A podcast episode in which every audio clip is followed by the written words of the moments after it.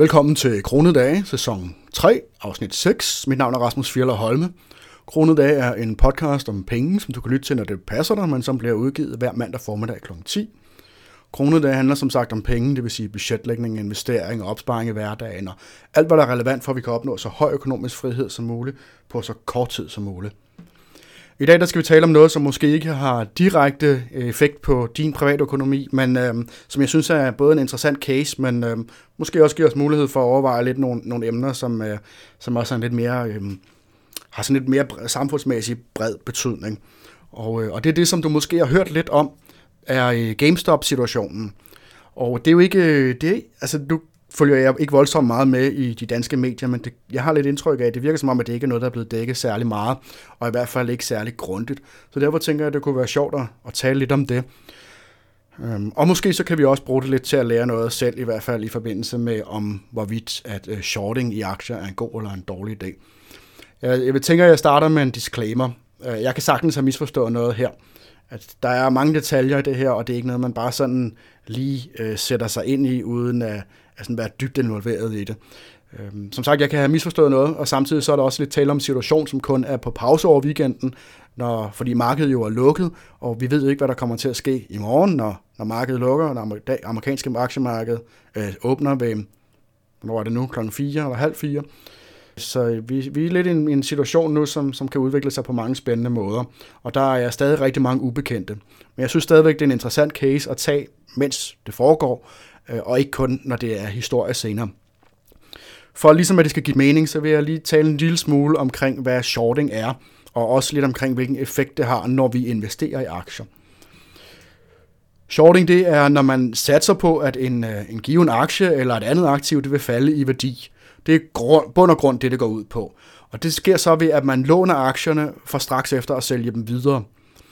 Hvis nu for eksempel vi hypotetisk set siger, at jeg tror, at kursen på øh, danske bankaktier den vil falde, måske endda til 0, fordi jeg har en fornemmelse om, at øh, virksomheden øh, vil gå konkurs på et tidspunkt, jamen så kan jeg shorte aktien, og det gør jeg ved, at jeg låner en danske bankaktie til en værdi af for eksempel 100 kroner.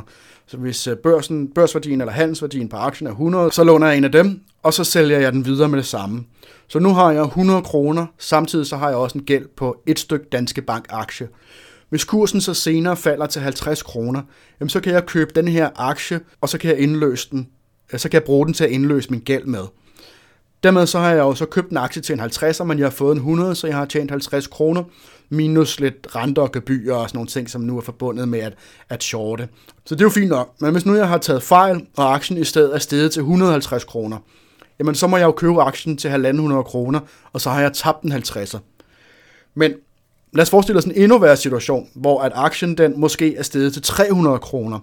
Jamen så skal jeg ikke alene af med de 100 kroner, men jeg skal også finde 200 kroner mere for, at jeg kan købe den her aktie og indløse min gæld. Jeg kan med andre ord i teorien tabe et uendeligt stort beløb ved at shorte. Typisk så kan man dog sætte en grænse, der automatisk indløser den her short position, hvis nu kursen den stiger for meget. Men i praksis, eller måske mere teorien, så er der aldrig rigtig nogen garanti, fordi at markedet jo nogle gange flytter sig rigtig hurtigt og i meget store skridt. Så det er ikke sikkert, at jeg når ligesom at aktivere, eller den ikke når at, at handle til den øh, kurs, som jeg havde håbet på, fordi at, at der lige pludselig er sket en stor stigning. Hvis vi så kigger på, hvilken effekt det har, når man handler aktier, så kan man se, at selv meget små handler, de kan rykke markedet i begge retninger. Lad os for eksempel sige, at øh, Danske Bank de åbner en handelsdag i kurs 100, men der er ingen, der handler. Der er ingen, der vil købe, der er ingen, der vil sælge. Eller dem, der vil, de kan i hvert fald ikke blive enige om en pris, så der er ingen handel. Så vil kursen forblive 100 kroner, det vil sige, vil have en udvikling på 0%, lige indtil at du for eksempel foretager en handel. Så hvis du er villig til at gå ud og give 110 kroner for eksempel for en, en Danske Bank-aktie, jamen så stiger kursen på Danske Bank med 10%. Også selvom du måske kun har købt én aktie. Og værdien af alle de her aktier, de er jo baseret på kursen. Så din lille handel på 100 kroner, jamen den vil øge den samlede markedsværdi af Danske Bank fra, jeg mener den ligger omkring 100 milliarder til 110 milliarder. 110 kroner ændrer simpelthen 10 milliarders forskel. Og det er selvfølgelig på papiret, og, øh, og det er jo så også sat lidt på spidsen, og det er jo mest for at illustrere, hvordan den her marginale kursudvikling, den har en meget større effekt end bare de, sådan, de enkelte handler. Når man ser, at noget stiger, eller at en, en aktie den stiger 10%, men så er det ikke fordi, at alle aktierne bliver handlet til 10% mere, så er det fordi, den seneste aktie, der er foregået, eller den seneste handel, der er foregået, har haft en eller anden øh, prisudvikling. Øh, og det er sådan lidt omkring aktiemarkedet. Hvad var det så, der er sket her med GameStop? GameStop det er en virksomhed, som sælger computerspil og spillekonsoller og den slags, og du har måske set dem rundt omkring i de danske indkøbscentre. Øh, men de trak sig fra det danske marked for, jeg tror det var et eller to år siden, fordi at det ikke var rentabelt. Kæden de har set et fald i omsætningen de seneste år, og så er de begyndt at, at reelt at tabe penge også. Øh, og, og ikke kun i Danmark, men, men sådan for virksomheden generelt, det samlede øh, indtægter. Og, øh, og derfor så, når jeg kigger på dem, når jeg har været inde og kigge sådan i deres fundamentale data, jamen så er det ikke et selskab, jeg umiddelbart vil gå ud og købe aktier i. Men det er der andre, der vil.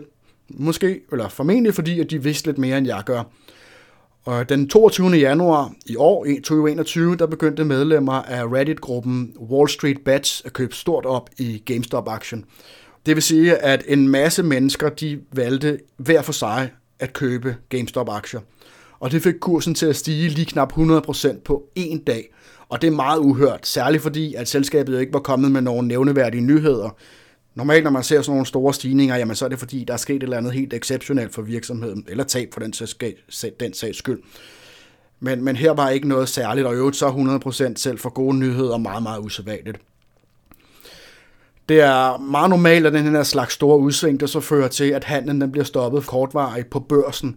At når der sker meget store sving, jamen så vælger børsen i en kort periode at stoppe al handlen. Og det tænker jeg er for at forhindre kaos formentlig. Øh, og så tænker jeg også, at det har noget at gøre med, at der kan være en selvforstærkende effekt, fordi at når noget udvikler sig rigtig meget på aktiemarkedet, så kan det aktivere nogle handelsrobotter, som så også vil skabe yderligere udsving. Så derfor så stopper man nogle gange handlen. Og, og det skete så også flere gange her, at handlen den blev stoppet, og så blev den startet igen på børsen. Det viser sig så, at hedgefund Melvin Capital og Citron Research Andrew Left, de havde shortet til sammen over 100% af selskabets aktier. Som jeg forstår det, så kan man gøre det ved, at de jo øh, låner en masse penge, de short, eller en masse aktier, de, de shorter aktierne, så låner de dem, og så skal de jo sælges igen, for at man kan short dem. Og, øh, og dem, der så køber dem, jamen de kan jo, der kan de så låne dem igen af dem, så der får man sådan en vicious circle, hvor de kan øh, shorte mere aktier, end der overhovedet eksisterer. Og, og det kan man sige, det betyder jo så, at de var helt vildt ekstremt eksponeret mod GameStop og investeret i, at GameStop de ville gå på røven. Men den her store kursstigning, det tvang så også de to selskaber, og formentlig også nogle andre lidt mindre hedgefonde, til at de skulle indløse deres shorts. Fordi jo mere den stiger, jamen jo større er deres tab også. Og på et eller andet tidspunkt, så er de slet ikke råd til at, at stå ved de her, eller realisere de her tab, de har. Det vil sige, at de bliver nødt til at opkøbe aktier i GameStop, så de kunne levere de lånte aktier tilbage. Og det var til en værdi af cirka 3 milliarder dollars. Penge, som de ikke havde, og som skulle hentes udefra til dels, og hvis også var de nødt til at sælge en hel masse af deres andre aktiver, for at de ligesom kunne finansiere det her tab. Og de her indkøb, det skaber yderligere efterspørgsel efter aktien, og så har de i øvrigt effekter på andre selskabers kurser. Øh, og der er rigtig mange af de her små investorer, som har købt op i GameStop, altså, hvis nok også nogle få store investorer, som har hoppet med på vognen, Øh, de nægter så at sælge. Det vil sige, at vi står i en situation, hvor der er meget stor efterspørgsel, enormt stor efterspørgsel, samtidig så er der meget, meget lavt udbud. Og, øh, og det fører jo så til en højere kursværdi. Og øh, det betyder faktisk, at GameStop-aktien den på meget kort tid steg med 600% Og det ender så med, at så vidt jeg kan se, at der har været et samlet tab for de her shorters svarende til omkring 5 milliarder dollars, og det er alene kun på GameStop. Til gengæld så har medlemmerne af Wall Street Bets, og sikkert også andre aktionærer, som har haft, øh, haft nogle aktier i GameStop, jamen de har tjent en formue på de her kursgevinster. Så kan man sige, så var den her historie slut, og så var det det, der skete. Øh, og så var det en interessant historie, men, men så er der ikke så meget mere i det. Men sagen er jo, at det her det er ikke kun begrænset til GameStop når der flyttes rundt på milliarder, så har det jo en effekt på andre aktiekurser. Samtidig så er der mange andre selskaber, som står i lignende situationer som GameStop. Det vil sige, at de har en faldende aktiekurser, de har også en potentiel konkurs i, i udsigt, eller i hvert fald risiko for det. Og så er de også samtidig tungt shortet, af samme årsager som at Melvin Capital og Citron Research, de valgte at shorte GameStop.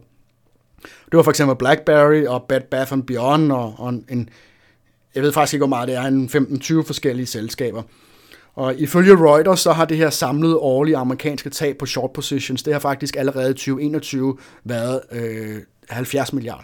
Det har faktisk allerede i 2021 givet et samlet tab på 70 milliarder dollars. Og formentlig primært til de her store øh, fonde. Så langt, så godt. Her har vi en situation, hvor David, David, David kæmper mod Goliath, og øh, David ser ud til at vinde. Men her kommer så det, som efter min mening burde farve rigtig mange. En stor del af handlen den foregår via børsmaleren Robinhood. Her kan man nemlig handle for meget, meget små beløb ad gangen. Samtidig så er det altså kortagefrit, det vil sige, at man øh, ikke betaler gebyrer, når man handler. Robinhood, jeg kan huske, at de blev oprettet i, ah, nu er det efterhånden fem år siden, eller noget af den stil. De slog sig op på, at de var den lille mands handelsplatform. At folk, der ikke havde så mange penge, de havde mulighed for også at komme ind i aktiemarkedet. Men kort tid efter, at den her situation den opstår, jamen så blokerer Robinhood for handel med GameStop-aktier. Og det betyder selvfølgelig også, at de blokerer for øh, rigtig mange af de her Reddit-medlemmer, som, øh, som jo netop handler derigennem. Det vil sige, at de blokerer ikke for handel, de blokerer kun for køb, så man kan sælge den, men man kan ikke købe. Herefter så bliver en øh, længere række andre selskaber i en lignende situation, som jeg nævnte, de bliver også købt op. Og så blokerer Robinhood også for køb af dem. Og de åbner senere op for, at man kan købe lidt, men så sætter de meget lave grænser for, hvor meget man kan købe. Altså nogle ganske få øh, beløb, eller meget lave beløb, man kan handle de her aktier i. Og YouTuber Louis Rossman, som primært er kendt for sine videoer om, øh, om New York og om reparationer af Apple-produkter, han holder øje med de her grænser, og så noterer han, at de reguleres løbende i takt med aktiekurserne. Det vil sige, at når kursen den stiger over et eller andet niveau, jamen så sænker Robinhood øh, grænsen for, hvor mange aktier man kan købe. Og når den så falder igen kursen, jamen så hæver de grænsen igen. Efter min mening, og efter rigtig mange andres mening, så er det direkte markedsmanipulation. Altså potentielt en yderst kriminel handling, som kan give rigtig lange fængselsstraffe. Både i USA, men vel egentlig også i Danmark, hvis, hvis noget af den stil øh, vil foregå her. Og derfor så er der nu tusindvis, formentlig 10.000 vis, som har tilmeldt sig et, øh, et massesøgsmål mod mod Robinhood, og formentlig er ret overvist om, at de også er blevet meldt til myndighederne, men det får vi jo så se, hvilken effekt det har. Så kan man jo spørge sig selv, om det, som Wall Street Bats de foretager sig, ikke også er markedsmanipulation. Og jo, måske, men ikke på anden vis end det, som de store hedgefonde allerede har gjort i årtier, hvis ikke mere. Altså, de har brugt deres milliarder til at flytte aktiekurser til fordel for dem selv. Men hvorfor får det så så meget opmærksomhed, og hvorfor betyder det her så meget for, for nogen? Hvorfor er det ikke bare en sjov lille historie? Fordi at mange mener, at øh, finansmarkedet det er rigged, altså at det er kontrolleret, det er styret, og det bliver manipuleret af politikere og så nogle få store hedgefonde. Blandt andet så er der rigtig mange eksempler på højtstående politikere i USA, som handler på insiderviden om, hvordan den amerikanske stat den vil agere. For eksempel så købte Nancy Pelosi for op mod en million dollar i Teslas optioner nogle få dage inden, at det blev offentliggjort, at den her nye øh, administration, de ville kaste en formue efter elbilindustrien. Eller der fire medlemmer af senatet, de solgte ud af deres aktiebeholdning efter at være blevet briefet omkring omfanget af coronavirus en måned før alle andre blev det. Og så samtidig så er folk også fortsat vrede over, at øh, store virksomheder de modtog bailouts for enorme beløb, mens rigtig mange mener, at de store hedgefonde var ansvarlige for krisen. Altså den her finanskrise, vi havde for øh, lidt over 10 år siden. Og der er rigtig mange af dem, som er med i Wall Street Bets, som køber aktierne udelukkende, fordi de ser det som en kamp mod hedgefondene, og måske også mod Wall Street generelt, uden at de kender det fjerneste egentlig til aktieinvestering, eller de har nogen forventning om at tjene penge på det, eller måske overhovedet ikke at få deres, deres egen penge tilbage heller. Og øh, jeg tænker, at kritikken af Wall Street, den bliver jo til dels understøttet af, at andre store selskaber, de også støtter op om Robinhood. Blandt andet så lukkede Discord uh, Wall Street uh, Bats server, og Facebook de lukkede Facebook-gruppen indtil at de begge blev presset til at åbne dem op igen. Og Google de slettede også næsten 100.000 negative anmeldelser af Robinhood.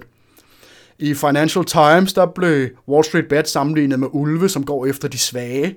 Og altså, skulle en milliardstore hedgefonde være den svage part her? For øh, GameStop er jo ikke dem, som blev ramt. Om noget, så har de jo øh, tværtimod haft ulemper af, at, at deres aktier tidligere blev så tungt shortet, at den lave kurs også har gjort det svært for, øh, for dem at skaffe kapital i form af lån eller nogle andre indskud. Og selvfølgelig så ville det jo have en selvforstærkende effekt i forhold til, at det ville være svært for dem at, at overleve på sigt. Ved at, at, at der bliver købt op i dem, jamen så har de jo reelt en større øh, mulighed for, for måske også at overleve som virksomhed. I samme vis, der blev gruppen også beskyldt for at være alt-right øh, relateret, og det er jo efterhånden et ord, som bliver brugt mod alle, bare for at lukke munden på dem, eller for at lukke deres platform. Øh, selv når det åbenlyst ikke har noget på sig, udover at der på en gruppe med 2 millioner mennesker, som hvis nok er steget til over 4 millioner nu, at der sikkert skal være nogle alt-right-tilhængere, ligesom at der er liberalister og kommunister og anarkister og alle mulige andre ideologier i, i, i en så kæmpe stor gruppe. Det sjove er måske, at, at faktisk så ser denne her aktivitet ud til at være måske noget af det mest tværpolitiske form for aktivisme, der har været i, i, i lang tid. Og øh, myndighederne gav heller ikke fri. Den tidligere formand for US Securities and Exchange Commission, altså dem, som, øh, som holder øje med, hvad der foregår på, på handel på, på, på, øh, på finansmarkederne, jamen, øh, hun sammenlignede på tv-stationen CNBC Wall Street Bets aktiviteter med besættelse af kongresbygningen, der det der skete her den 6. januar. Altså mere eller mindre en offhand sammenligning, som efter min overbevisning åbenlyst til formål at underminere deres legitimitet. Øhm, men man kan sige, at Wall Street Bets er jo med andre ord blevet drevet af både økonomisk incitament, men også meget høj grad af en principiel krig mod Wall Street. En slags, skal vi kalde det, kapitalistisk svar på Occupy Wall Street, som mange måske husker fra, øh, fra den her periode omkring finanskrisen, som jo var mere sådan en traditionel aktivisme. Nå, men hvad er så op og ned i situationen? Altså, øh, som jeg ser det, så, øh, så gør aktivisterne eller investorerne, de her små, øh, enkelt, øh, den, den lille mand, om man så må sige, de gør jo bare det samme, som de store fonde altid har gjort. Altså, de benytter deres penge til at flytte markedet og tjene penge på det. Og som jeg ser det, så er det kun en nyhed her, fordi det foregår transparent på internettet, i stedet for i et lukket kontorlokale, og at det bliver foretaget af småsparer. Og så gør de det jo øvrigt for egen penge og med en ganske stor personlig risiko for tab. Og mange af dem forventer jo at tabe på dem. Som sagt, så er det for mange af dem en slags, hvad skal vi kalde økonomisk kamikaze-mission. Hvis de store fonde, de øh, hidtil har kunne slippe afsted med det i mange, mange år, jamen, så burde det jo ikke skabe på styr, at almindelige mennesker, de gør det samme, og de har samme mulighed. Og det er lidt sjovt, fordi det er også meget i tråd med det, som jeg altid har sagt omkring det her med, at øh, en af de store fordele ved internettet, det er, at vi får en, en demokratisering eller måske en folkeliggørelse af investeringsmarkedet eller mulighederne for at investere. Og så tænker jeg også, at uanset hvad man mener om det her, og hvilken side man er på, så må man erkende, at Wall Street Bets aktiviteter her, det er genialt fundet på, og så er det også fantastisk veleksekveret at Robinhood de så går ind og afbryder handler og forbyder opkøb, det tænker jeg er fuldstændig uacceptabelt. Øh, det er ikke bare at game systemet, men, men her taler vi om decideret manipulation, efter min overbevisning. Øh, og jeg tænker også, at det bør have alvorlige konsekvenser for selskabets ledelse. Spørgsmålet er jo måske også selvfølgelig, om situationer som denne her, det overhovedet burde kunne lade sig gøre, uanset hvem man er om, øh, om der er noget grundlæggende galt med det finansielle politiske system, og om øh, de her aktiviteter, de er med til at rette op på det, eller om de bare demokratiserer en potentielt uren praksis. Men det tænker jeg, vi lader ligge til en anden gang. Personligt så synes jeg, det er lidt sjovt, når en underdog, de vinder en kamp. Og om ikke andet, så har vi jo her en lektion, en personlig lektion i det, som jeg altid har sagt, at short selling, det er høj risiko, og, øh, og der er rigtig meget, der kan gå galt. Og til synligheden også selv, hvis man er en kæmpestor hedgefond. Det var ugens podcast. Jeg håber, du kan bruge det til noget. Og hvis du kan, og hvis du gerne vil være med til at holde øh, kronedage kørende ud i fremtiden, så øh, vil jeg opfordre dig til at gå ind på pengepuren.dk-support og ja, være med til at sørge for, at der også vil være podcast om et år, om to år, om ti år måske endda. Uanset hvad, så skal du have tak, fordi du lyttede med, og vi tales ved i næste uge. Pas godt på jer selv derude.